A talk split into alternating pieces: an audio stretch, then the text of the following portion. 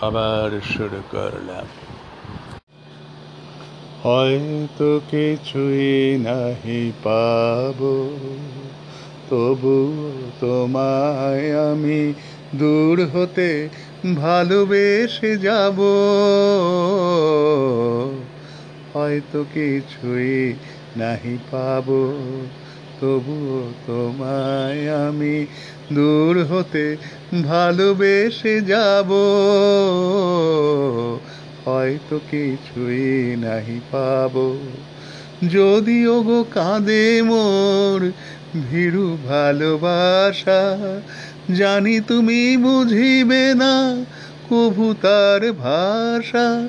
তোমারই জীবনে কাটায় আমি। কিছু নাহি চাবো। হয়তো কিছুই নাহি পাবো। তবু তোমায় আমি দূর হতে ভালোবেসে যাব। ধূপ চিরদিন নীরবে জ্বলে যায় প্রতিদান সে কি পায় ধূপ? চিরদিন নীরবে জ্বলে যায়। প্রতিদান সে কি পায়? ক্ষতি নাই অনাদরে যদি আমি কাঁদি। আলো ভেবে যদি আমি ছায়া বুকে বাঁধি। ক্ষতি নাই অনাদরে যদি আমি কাঁদি, আলো ভেবে যদি বুকে ছায়ায় আমি বাঁধি, তোমারই জীবনে কাটায় আমি, কেন মিছে পাবো হয়তো কিছুই নাহি পাবো, তবু তোমায় আমি দূর হতে ভালোবেসে যাব। হয়তো কিছুই নাহি পাবো।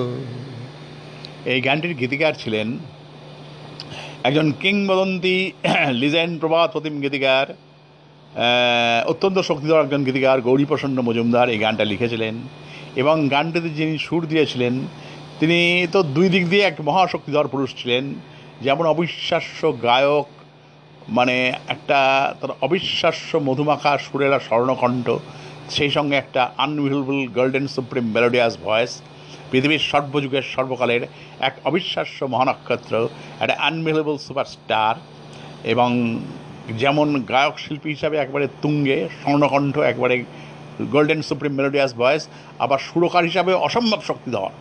অসম্ভব ভালো সুর দিতে পারতেন, শয়ে শয়ে সুর দিয়েছেন। কত সুর! এবং একটা সুরের সাথে আরেকটা সুরের কোনো মিল নেই। প্রত্যেকটি সুর নিজ নিজ বৈশিষ্ট্য সমুজ্জ্বল হয়ে আছে।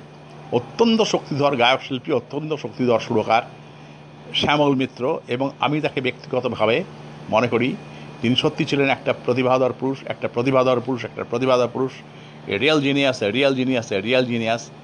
বাঙালি শ্যামল মিত্রকে চিরকালই সব দিক দিয়ে, দুই দিক দিয়েই শক্তিধর পুরুষ স্বীকার করেছে। গায়ক শিল্পী হিসাবেও অসাধারণ শক্তিধর পুরুষ, আবার সুরকার হিসাবেও অসাধারণ শক্তিধর পুরুষ।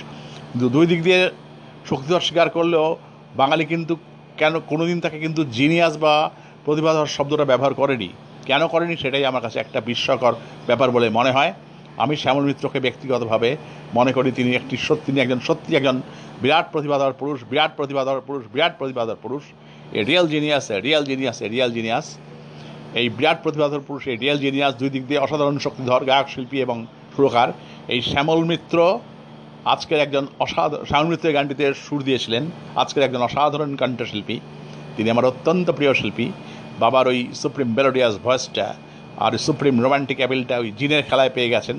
বাবা শ্যামল মিত্রের জিনটা বহন করছেন বলেই পুত্র সৈকত মিত্রের গলায় এটা এসে গেছে। একজন অসাধারণ কণ্ঠশিল্পী, অত্যন্ত একটা সুপ্রিম মেলোডিয়াস ভয়েস, একটা সুপ্রিম রোম্যান্টিক অ্যাপিল আমার ভীষণ প্রিয় শিল্পী। স্বনামধন্য সৈকত মিত্র, এই সৈকত মিত্রের বাবার শ্যামল মিত্র এই গানটিতে সুর দিয়েছিলেন।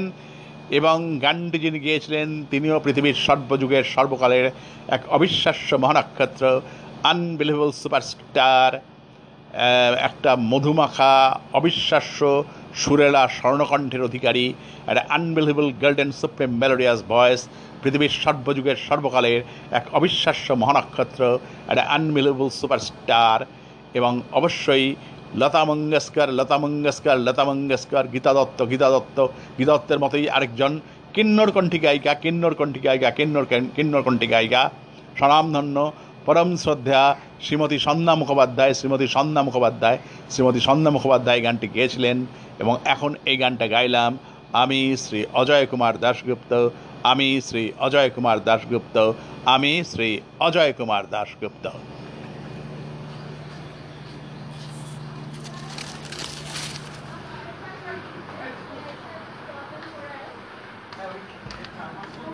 একটু এবার দেখো।